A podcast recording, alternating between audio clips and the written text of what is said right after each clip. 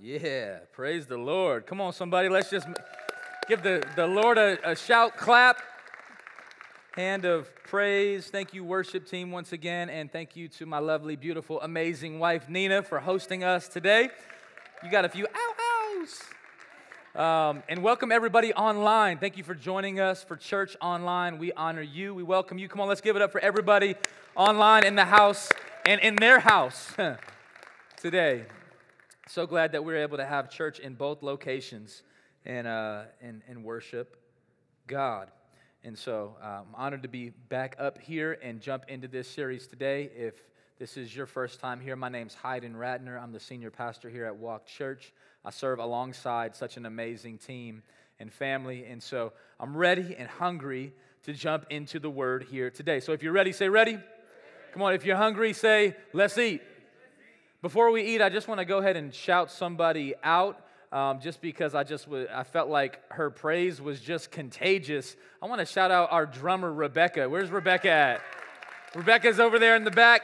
She's got her hand up, but I was standing here in the front, and Nina goes like, "Yo, Rebecca's like, in, she's in the zone right now, worshiping on the drums, and um, and we honor you, we welcome you, we're, we're grateful for you." Rebecca, thanks for leading on our worship team and just know your family. So, amen. Let me go ahead and jump into the word here. Come on, if you're ready, one more time, say ready. ready. Well, let's pray. God, speak to us through your word. We're ready to eat, God. We're ready. We can't wait any longer, God. We got to jump in. We're hungry. So, Lord, speak to us, teach us, and God, may you get the glory. In Jesus' name, amen. Amen.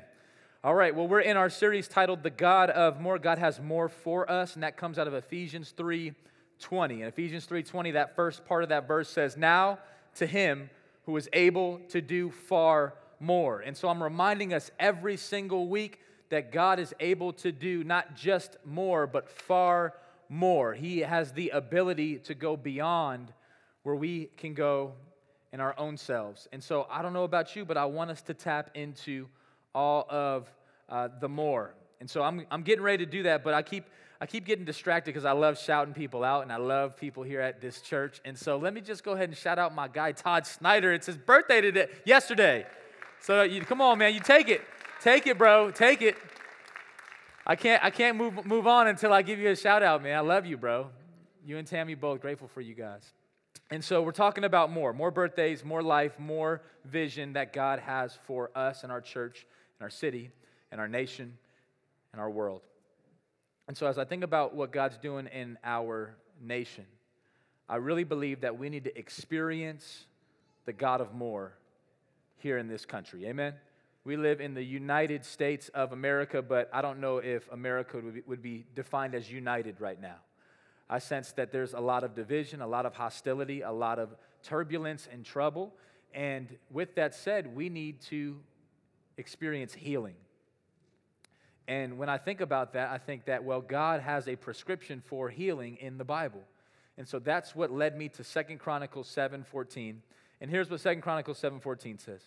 Come on, feel free to read it with me. Ready? One, two, three. If my people pray, if my people who are called by my name humble themselves and pray and seek my face and turn from their wicked ways, then I will hear from heaven and will forgive their sin and heal their land.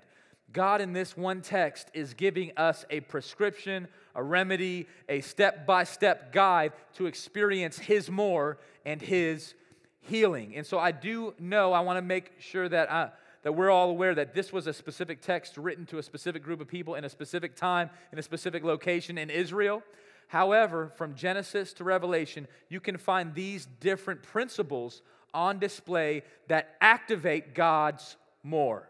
And so I want to go ahead and talk about those. Last week we talked about people that humble themselves, how humble people, right, lead to God's more.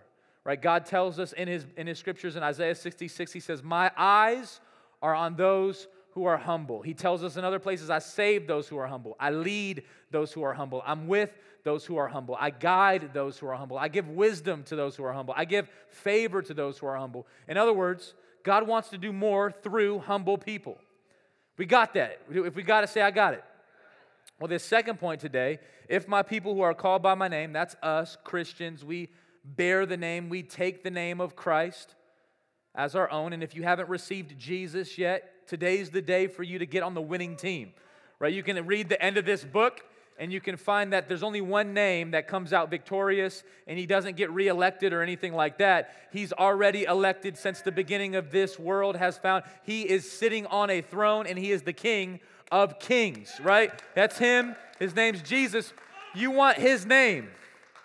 Like you want to cash in this that check and they're like, "Yo, who signed that?" Jesus did, right? He's he's got all authority. He's in control and we're we're called by his name. And so God wants to do more through humble people, but today's sermon, I want to go a step further. Not only does God want to do more through humble people, but God wants to do more in our nation through praying people. He says, Those who are called by my name, if they would humble themselves and pray. I love that right there.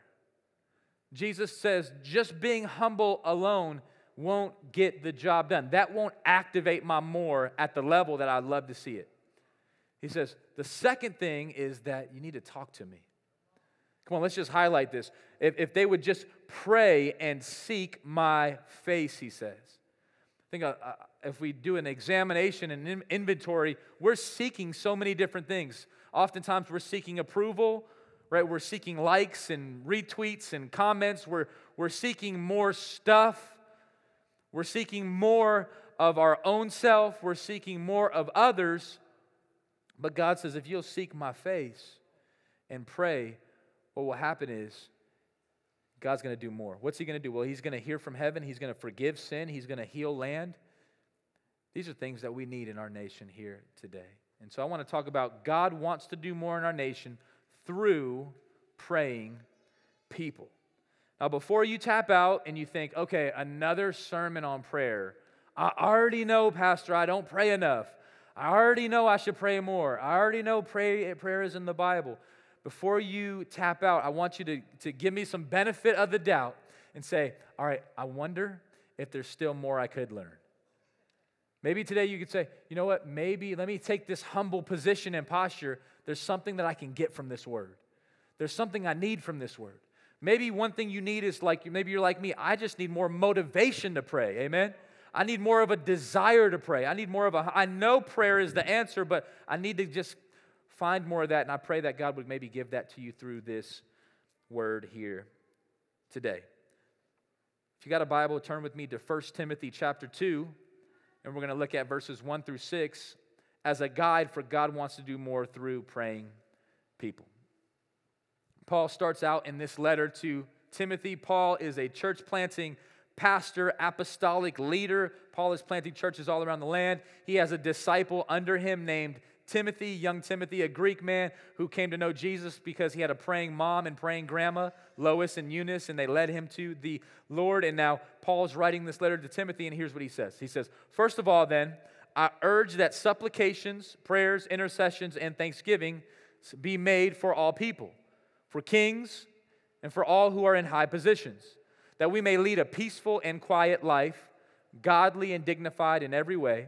This is good. Come on, everybody say, This is good. Come on, louder. This is good.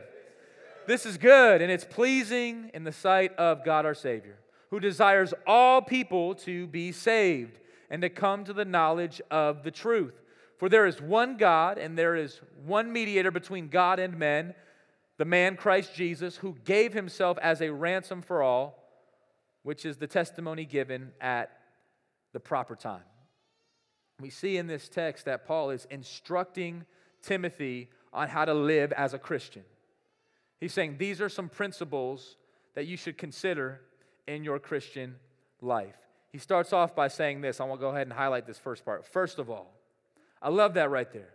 I love how Paul says, first of all, this should be something that us that we we lean into, all right? When you see first of all, you should say, okay, let me let me take notes. When you see first of all, you should say, okay, let me order everything else around and under this. He says, first of all, then I urge that supplication, prayers, and intercessions and thanksgiving be made for all people. I love how Paul reminds us in this text that prayer isn't a good option, that prayer isn't a priority, that prayer is the option and prayer is the priority. Right? Prayer isn't something you do after you've done everything else. Have you ever heard somebody say that before? They say, you know what? The only thing left that we can do now is pray. It sounds super spiritual, but it's super not biblical. It's like, yeah, you're right, man. No, no, prayer is that's first stuff. Prayer gets the first amount of energy. Prayer gets the first task in our lives. I know that happened for me recently, right? I don't know about you, but maybe this past week you did your civil duty. You cast your vote for President of the United States. And then after that, you thought maybe, like me, all right, now we just need to pray, whatever side you are on. Like, hold up. God says, no, you're supposed to pray first. You were supposed to pray before you even decided. You were supposed to pray before you even got in your car. First of all, for, everybody say, first of all, pray first. Come on, look at the person next to you and say, hey, friend, pray first. And then look back at him and say, no, you pray first. You pray first. First of all, I love that. He goes, Now that I've got your attention, Paul's like, hopefully everybody's leaning in. Hopefully everybody's listening. Hopefully everybody's focused. He says, I urge. I love that. Paul says, I have an urge. What does urge mean? This word urge, I, I, found five different definitions and synonyms for this word. I'll just read a few. The word urge means to exhort someone, to beg someone, to entreat someone, to beseech someone, to strive with someone, to encourage someone, to instruct someone. These are all the different things that Paul's trying to unlock for us when he says, First of all, I urge. Okay, now what do you urge, Paul? What are you begging for? What are you beseeching for? What do you want us to see today at the Walk Warehouse? We came for a reason. What do you want? What are you calling for? Here's what he says that supplication, prayers, intercessions, and thanksgiving be made for some of the people. Would I say it wrong? Let me rewind. And thanksgiving be made for people I like, people that have the same convictions as me, people that vote like me, people that look like me. All people. Paul says, look, there's no uh, segregation when it comes to prayers. It shouldn't be. that we should be praying people. And God says that when we begin to become praying people, God says, I'm going to do more in this nation. God says, if my people would humble themselves and pray, you're going to see me do more. And the prayers not should, shouldn't just be for people you love. What good is that? Jesus says, even lost people do that says, but what happens when you pray for your enemies and you pray for lost people? You pray for people that don't look like you and don't talk like you and don't vote like you. What happens when you pray for all people? Well, what about the kings that are doing evil things? Well, he says, pray for them too. Well, what about all who are in high positions? Well, he says, pray for them too. That we may lead a peaceful and quiet life, godly and dignified in every way. This is good, Walk Church. And it's pleasing in the sight of God our Savior who desires all people to be saved. God is in heaven and he, His Spirit is here. And He's a big God, He's a loving God. He's a gospel God. He's a good news God. And He's looking at people and He's saying, I want all people to be saved. I want your friends to be saved. I want your family to be saved. I want babies in the womb to be saved. I want 30 and 40 year olds to be saved. I want people in all ages and colors and brackets of life to be saved. I want people in India to be saved. I want people in Africa to be saved. I want people on D Street to be saved. I want people in South Summerlin to be saved. I want people in your school to be saved. He's, this is God, amen? He says, let it start with praying people. He says, I urge then that I urge that supplications and prayers and intercessions and thanksgivings be made for all people. The reason why we're not experiencing the power of God like we desire to experience it is because we struggle with prayerlessness. I was reading R. Kent Hughes as he wrote on this passage, and here's what Hughes said. He said, There's little doubt that the slow progress of the gospel is due to prayerlessness more than anything else. God works powerfully through prayer. Friend, I want you to catch this. Don't let this just be another sermon on prayer. Let this be a moment where you, it, it moves you to do something. God wants to do more through praying people. I want you to be reminded of the God who we're praying to.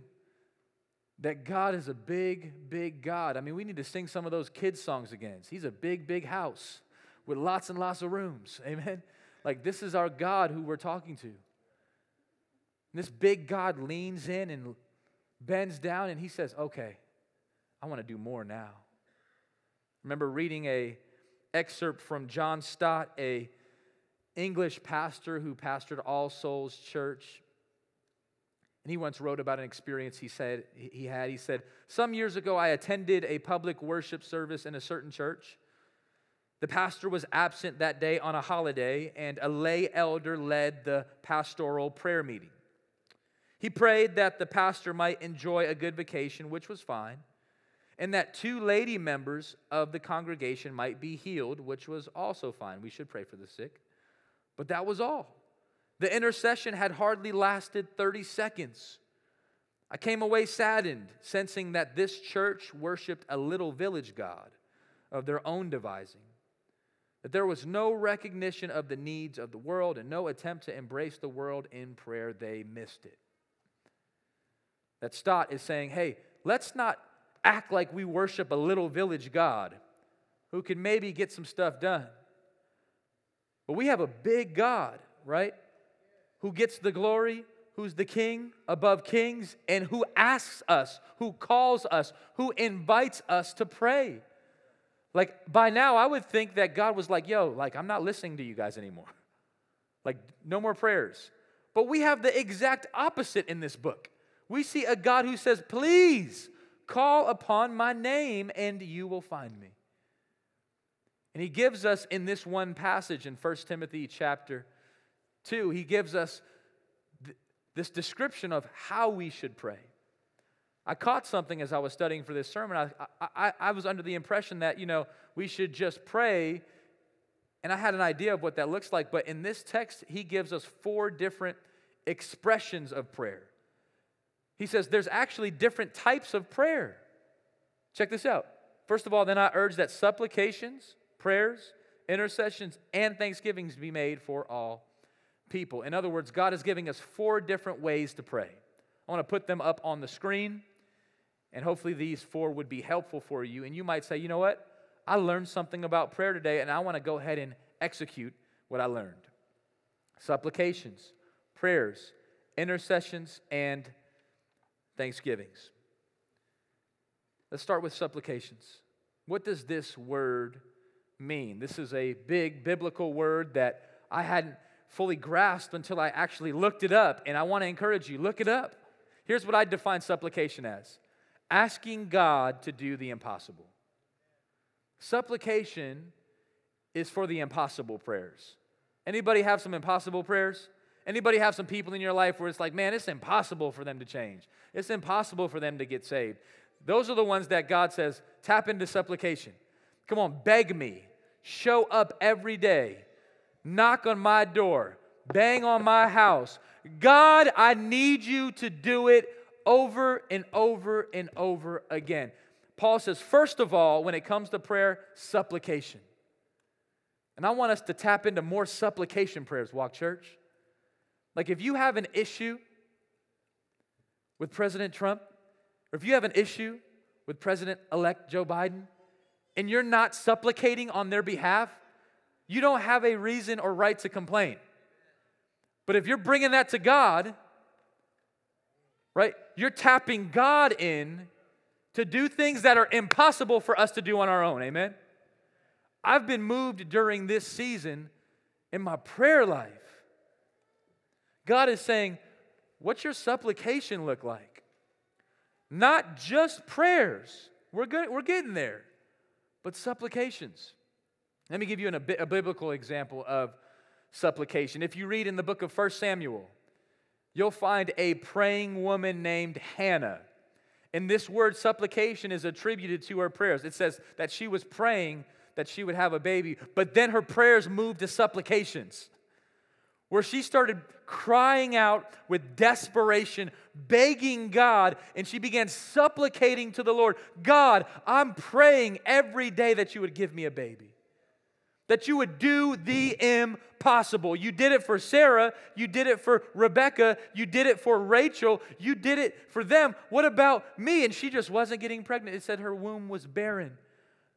And so one day it said God heard her supplications. And she gave birth to a little boy named Samuel who would become a great prophet, and she dedicated him to the Lord. It was a supplication prayer. Right? We find prayers and supplications on display in the New Testament as well. In Luke chapter 18, Luke chapter 18, it says, He told them a parable to the effect that they ought always to pray. So Jesus now is giving us a parable on prayer. Are you ready? If you're ready, say ready. He says, Here's a, here's a parable on how to pray and to not lose heart. He said, In a certain city, there was a judge who neither feared God nor respected man. And there was a widow in that city who kept coming to him and saying, Give me justice against my adversary. For a while he refused. But afterward he said to himself, Though I neither fear God nor respect man, yet because this widow keeps bothering me, I'll give her justice. Right? So that she, next verse, will not beat me down by her continual coming. This judge is like, man, I just feel beat down. This lady just keeps banging on my judge door and keeps bothering everybody that works here. What does she want? What's her name? Jesus is giving us this parable on how we should pray. This is the picture of supplication. Hear what the unrighteous judge says. Jesus says, if he was an unrighteous judge, how much more will the righteous judge do good? He says, He will not give justice to his elect who will cry to him day and night. But see, here's the problem we're not crying day and night. We could take a lesson from this woman. We're not banging on the, the heaven's gate enough to get God's attention, he says, I want to see who's desperate, who's hungry, supplication. Will he delay long over them? I tell you, he will give justice to them speedily. Nevertheless, when the Son of Man comes to walk church, will he find faith here? When the Son of Man comes to earth, will he find faith? And I've been convicted over this sermon that I don't, I think we're a church that prays, but I don't know if we're a praying church. Like we we pray, we pray at groups, we pray in church, but but friends, I want us to be a praying church. A church that's so hungry for God and so hungry for the heart of the Father that we are a praying house. Jesus in another text says, My house, do y'all know it? Shall be called a house of preaching. No, I didn't hear that. A house of prayer. Maybe our, maybe our ordering is wrong in the house. Our house, my Jesus says, my house will be called a house of worship. No. My house will be called a house of singing. No. My house will be called a house of prayer. That God is looking for something in his house.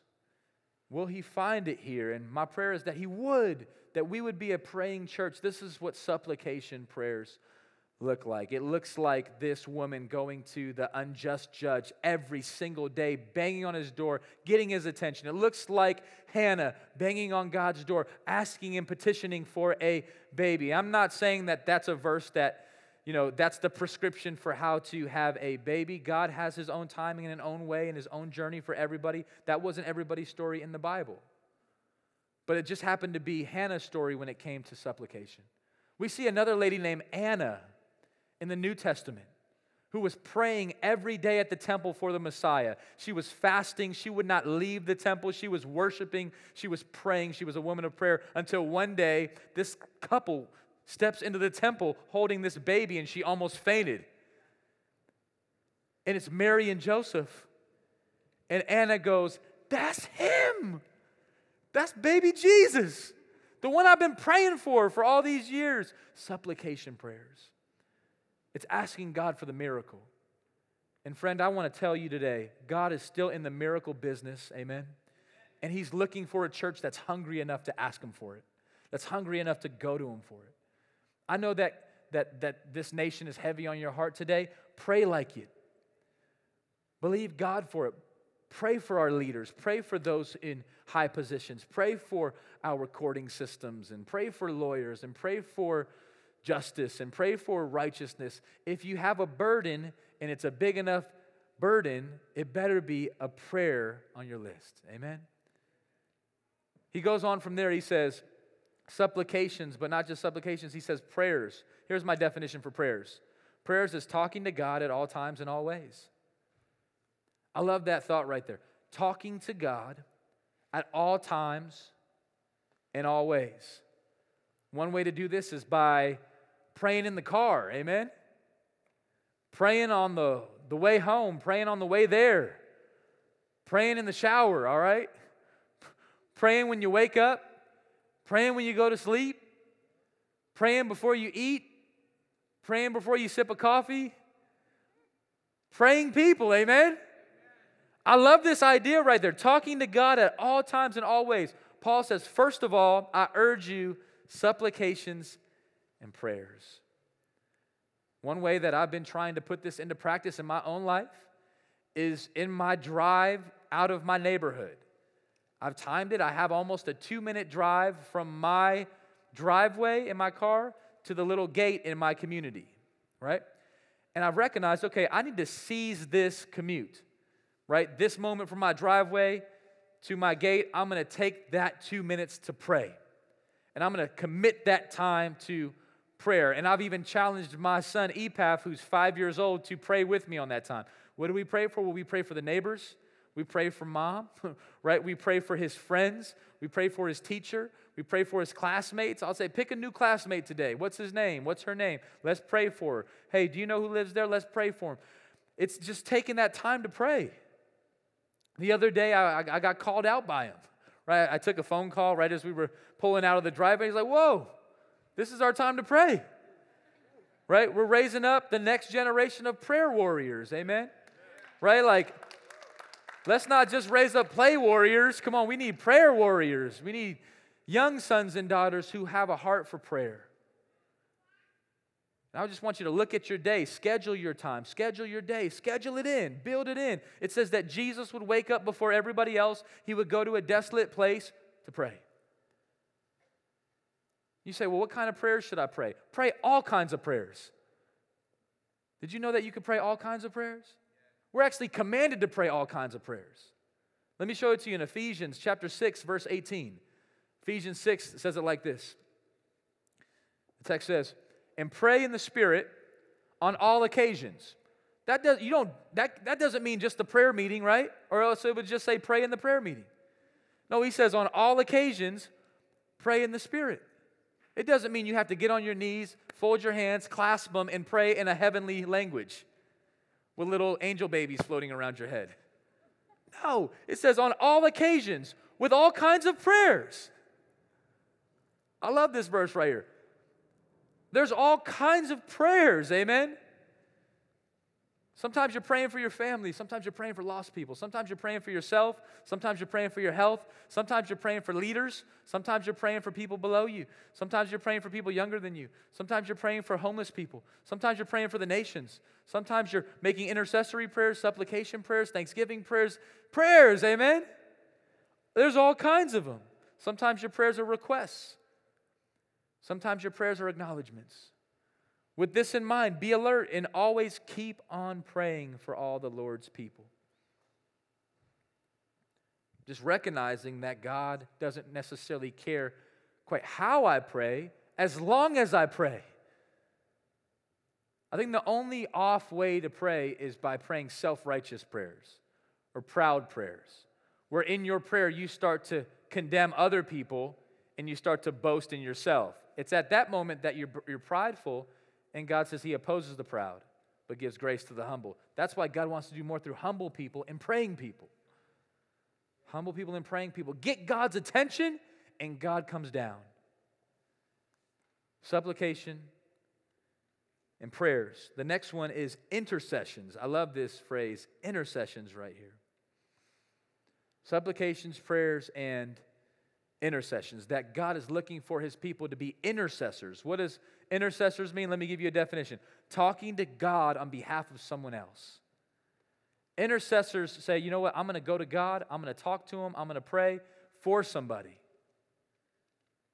Intercessory prayers. I see some of my Casella brothers over here. Your dad is a, was an intercessor, man. I would get text messages from Peter Casella often that says, I'm praying for you, interceding on my behalf. I have a church planter friend of mine who's planting a church in Pittsburgh, and every Monday he texts me at a certain time and he just says, Hey, today I'm praying for you. And I noticed this was a rhythm, a pattern in his life. He goes, Monday's my intercessor day, where I pray for you. I said, Man, I need that. I need to do something like that. I need to start scheduling specific times for intercessory prayer. Amen. If you're not intercessor, if you're not interceding on behalf of others, you have to ask yourself, do I believe this thing? Do I believe that this God would hear my prayers and respond?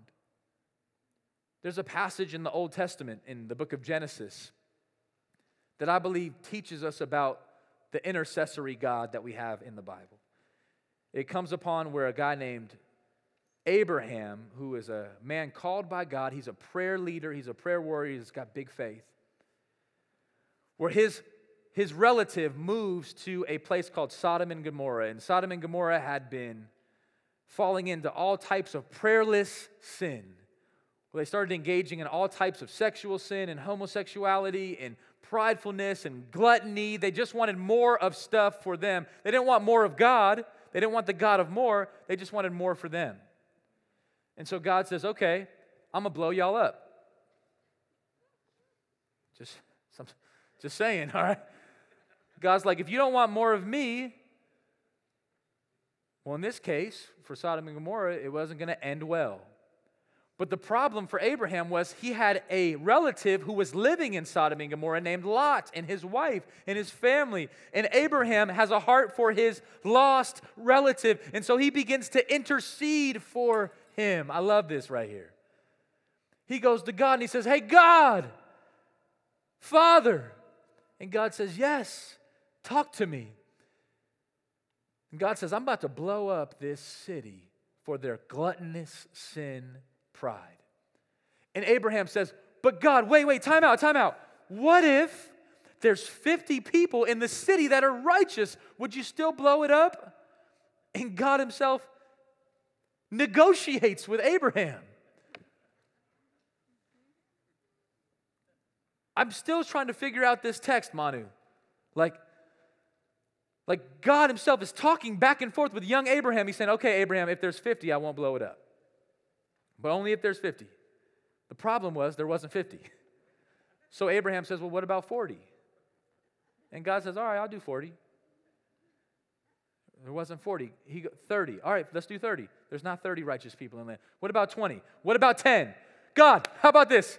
What if there's one righteous person in the land? God says, if there's one righteous person in the land, I'll spare it. Problem was, the land was full of people who were prideful, who had forgotten about God, were looking at each other, wanted sex and sin and lust and more for themselves, had wanted nothing to do with God. And so God said, You can go and, and rescue your cousin Lot from this trial that they're about to experience, or he's going to be a part of it too. So God, in his kindness, sends angels, right? To go rescue Lot and his family. All of this is from an intercessor. Right? God says, I'll do more if you pray about it.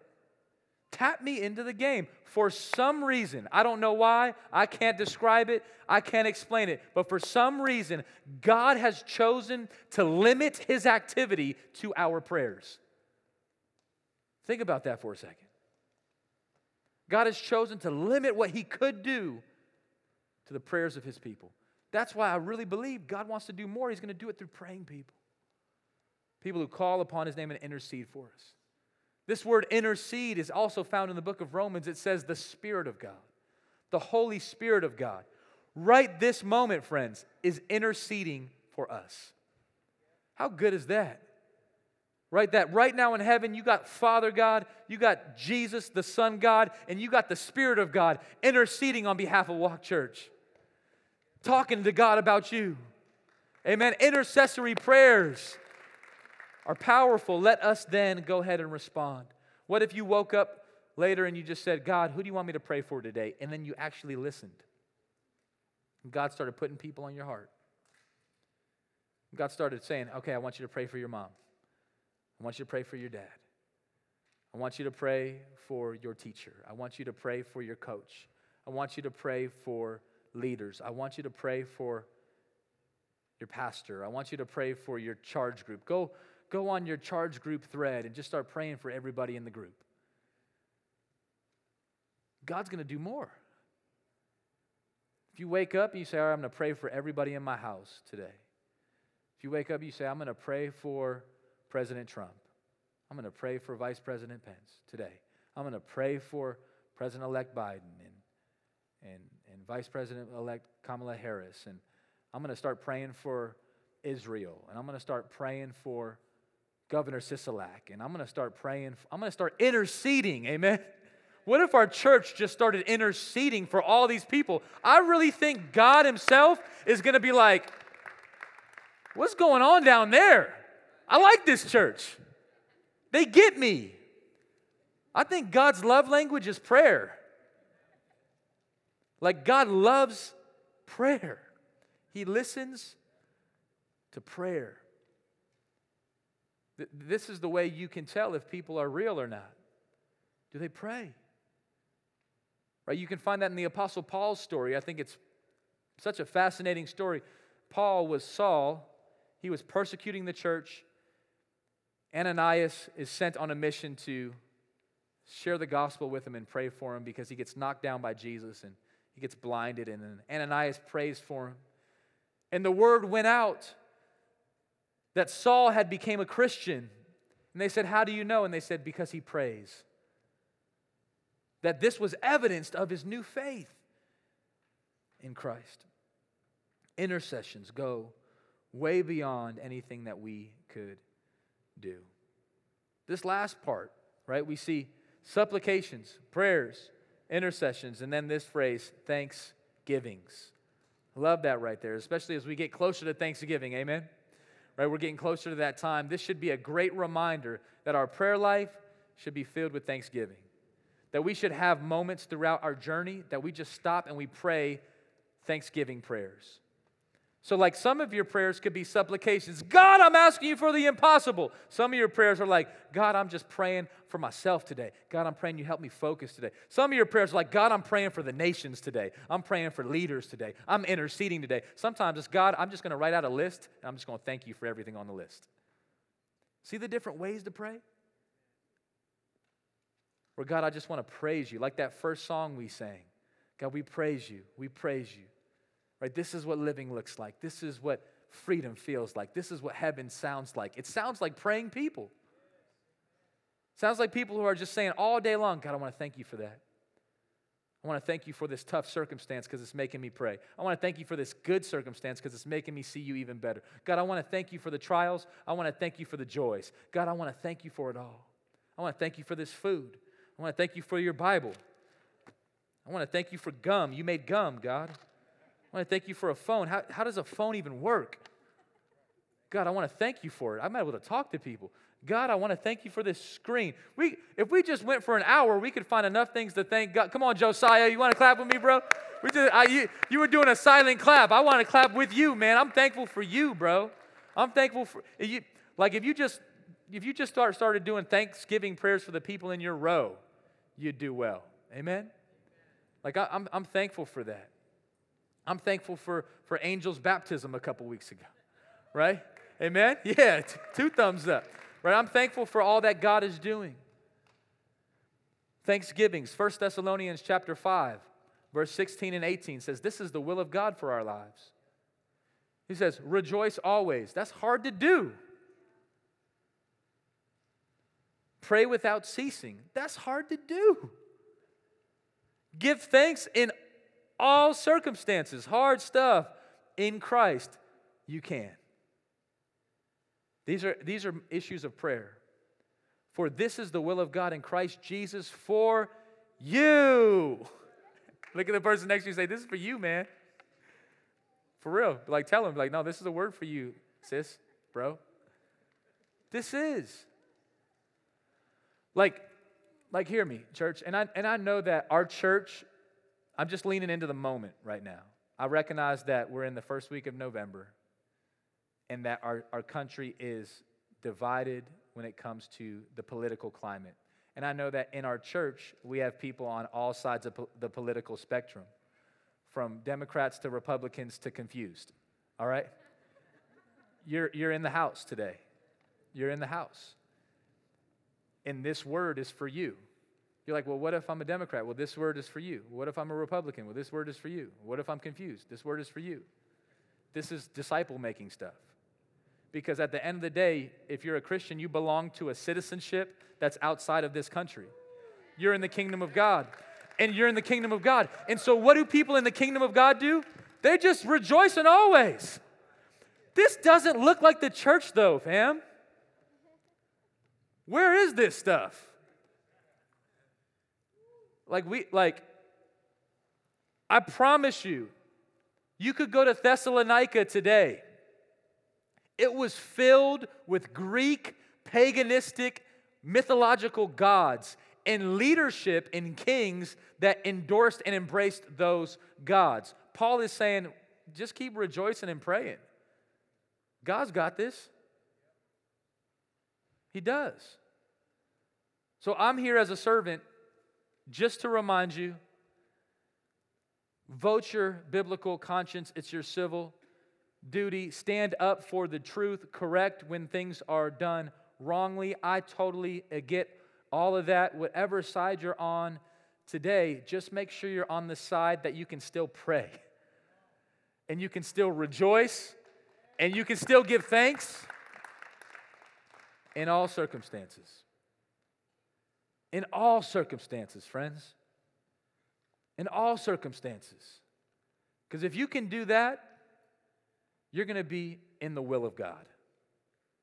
How sad would it be for you to get your political agenda right, but be outside of the will of God? Right? As Christians, we want to get it right, no doubt. But even if it doesn't shake out how we want it to shake out, we still want to be in the will of God. Here's how you can be in the will of God pray, rejoice, give thanks, and trust Him. Amen? Trust Him. Amen? Trust Him. Trust Him. Now you could say, Well, I do all those things. How, how do I know if I trust Him or not? Let me see what your prayer life looks like. You, your measurement of your trust to God will, will, will, be, will be a result of your prayer life. That's what it looks like to trust Him. So these are the four. Four different expressions of prayer supplications, God, do the impossible. Prayers, all times, everywhere, I'm talking to God. Intercessions, God, I'm talking to you about other people, not in a gossip way, but in a way that I want to see them get to know you better and get saved and see policies changed, right? If you have a burden for the unborn baby, which you should have a burden for that life, pray about it and intercede for those who don't. If you have a burden about racial reconciliation and your burden that leaders don't talk about it enough, pray about it that they would. Amen? If, if, if you're just struggling just with where to lean and land on this time, pray about it. Trust God. I was talking with somebody earlier this week, one of the leaders, I said, prayer is how we fight our battles. Right? We, we, we fight in the house of prayer. And our God leans in and listens. Interceding, thanksgivings. I, I saw my brother George over here. I, I love George's story about intercessory prayer. When George was in a coma for three months at a hospital, negative 5% chance to live, his mom was by his hospital bed daily interceding on his behalf, telling the doctors, You're going to see my son come to life. And then he opened his eyes one day. Come on, George, right? Praise the Lord. Interceding on behalf. Some of my single brothers in the room, start interceding for your future wife. Some of my single ladies in the room, start interceding for your future husband, all right? Start interceding for your kids' kids. Start interceding for Governor Sisolak. Start interceding for Mayor Goodman. Start interceding. We got to be an intercessor church. We got to go to the Lord and trust that He's good. These are the four. And now these four unlocked something in me. And I want to go ahead and tell you today that these four principles and these four expressions of prayer and these four, th- these are just four options. So you can get creative with your prayer. And there's more. I think there's nine different expressions of prayer now I've been starting to count them. These are just four. But I love these four because it gives us creativity in our prayers. It gives us handlebars in our prayers. I don't want this to be a super scholarly, like really lofty sermon. I want this to be something that we can take and go do. Amen?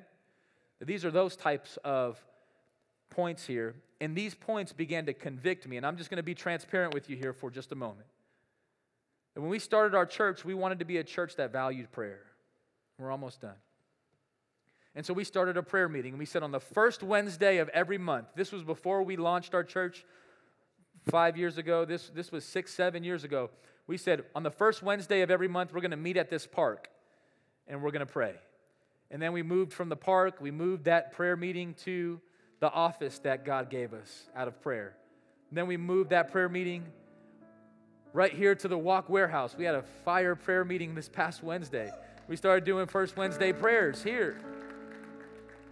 And they've been so strong, but God convicted me and He said, if you want to see me do more in our nation, it's going to require more from you. And then as I was working on this sermon, like trying to figure out what that looks like, I began to realize four different types of prayer. Most months have four weeks in them. God, are you trying to call us to more? Where we move from first Wednesday prayer to every Wednesday prayer? My goodness. And so I'm excited, I'm honored, and I'm pumped up to announce to you today that in 2021, starting on the first Wednesday of 2021, that first week in January, we're moving to every week prayer. Amen? Yes. I love that. We're getting excited about prayer. We're like getting excited about praying more. This is what church looks like. Amen. I see my sister Yoli right here. We were interceding for you, sister. It's so good to see you in the house today. And we're going to continue interceding for you, and you are loved. Good to see you, Juan. Man, there's people interceding for you, Sierra. Interceding for you, Chef. There's people interceding in this place. All around. We're already interceding for this baby Vossler on the way. Amen? We're interceding for this baby. I'm going to start, start pointing everybody out. I got to go right? But I'm excited because we're going to get to do all that. And maybe one Wednesday we just say, This is an intercessory prayer meeting tonight. We're just interceding for the nations all night. We're interceding for the city all night. And then another time we're going to just say, No, this is impossible night.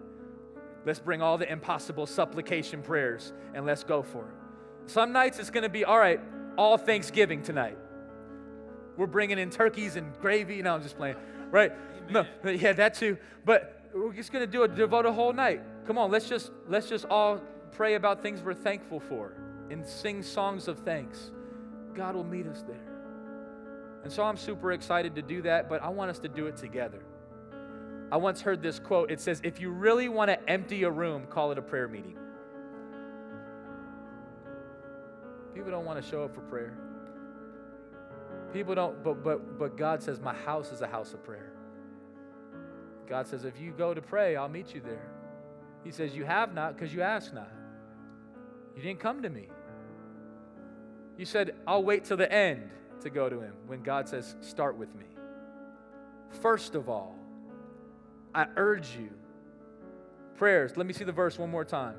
I urge you that prayers, supplications, intercessions, um, and, and thanksgivings be made for all people, for kings and all who are in high positions. This is our calling. Your commitment as a disciple of Jesus, your commitment as a disciple of King Jesus should be to pray for those in authority. It doesn't say you have to agree. I looked at the different people on the ballot. I said, man, I don't 100% agree with any of y'all. But I, then I realized I don't have to. My calling's to do this and then to do this to lead a godly and dignified, peaceful, quiet life because God says if you do that, this is good. And it's pleasing in the sight of God our Savior, who desires for the people that you aren't for to be saved. How wild is it that the people that you don't necessarily agree with, God loves those people? That God desires for those people to be saved. And He says He would maybe do something if we prayed. So I don't want to talk about prayer more than we actually do the praying, all right? So let's just take a moment right now as we close this sermon and let's go to Jesus Christ who promises us to hear our prayers.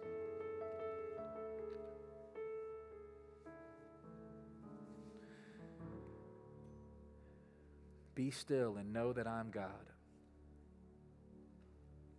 If my people who are called by my name humble themselves and pray and seek my face and turn from their wicked ways, then I will hear from heaven. I'll heal their land and I'll forgive their sins. God, we're coming to you in Jesus' name right now. Come on, everybody. Just come to the Lord right now. Say, Lord, we're here. Lord, we're coming to you in Jesus' name. We're a praying church, we're a praying group of believers. We're in need today. We're praying for our country. Our country's broken, our country's divided. God, millions of people are thinking one way, millions of other people are thinking another way. God, we have double vision, we have division. God, we need unified vision. So, God, even though it feels impossible for me, I'm going to ask you anyway. Let it start with us. Tear down pride. Tear down sin, God. Replace it with grace. Replace it with humility, God. Replace it with love. God, I pray for the truth to, to come out at the end of the day. And God, whatever the truth is, God, may that be clear because the truth will set us free. And God, regardless of what that looks like for our nation, whether that is Joe Biden or Donald Trump, God, we are going to promise to pray for them.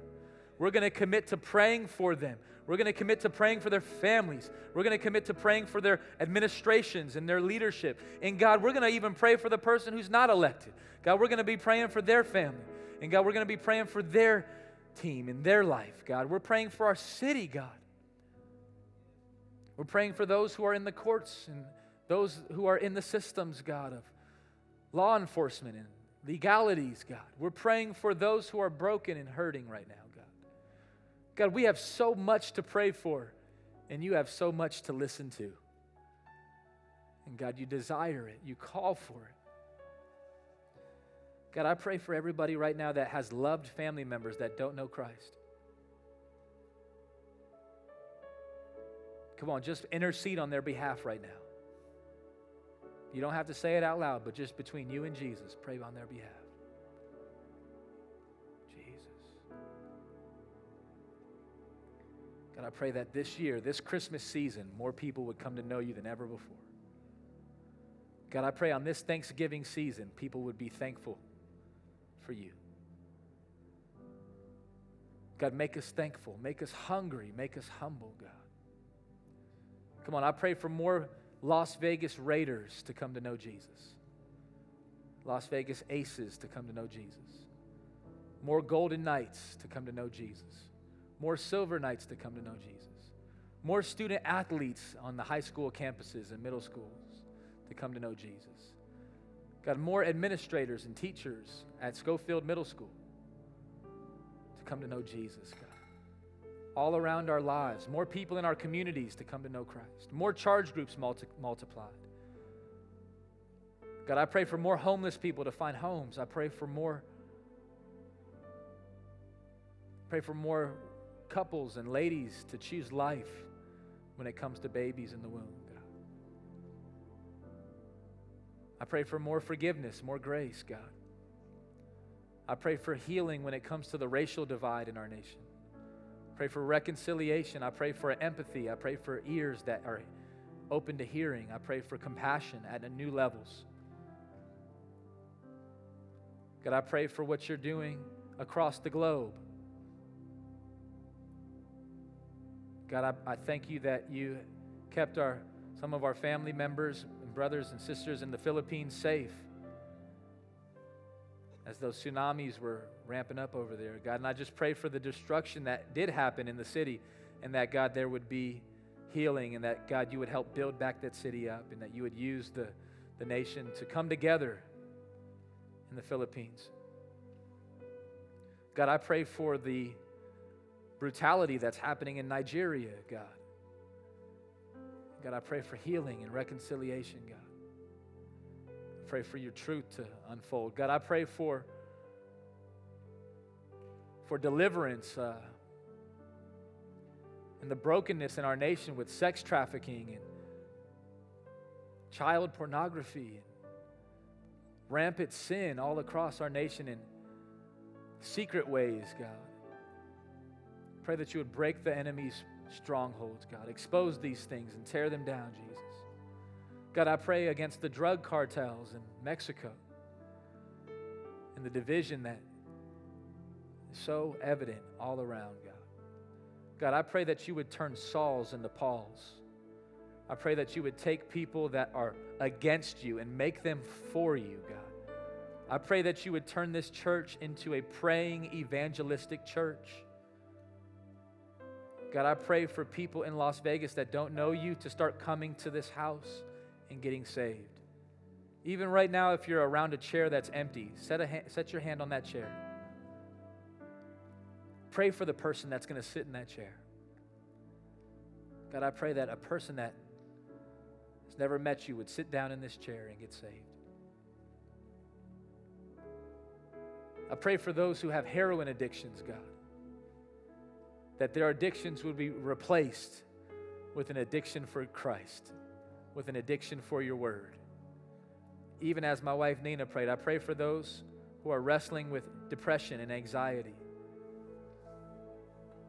God, I pray that they would get the help that they need, and God, that you would be the one that they need. I pray for those who are lonely,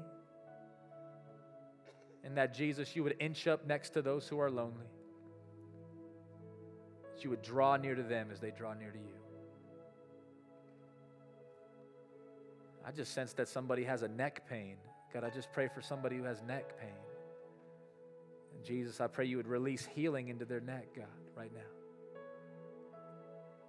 Release healing, God, into this place. God, I pray for our prayer meeting in December that it would be full. And then, God, as we kick off the new year, that we would go deeper in prayer with you. Weekly, God, we would be here ready to pray, surrendered in prayer.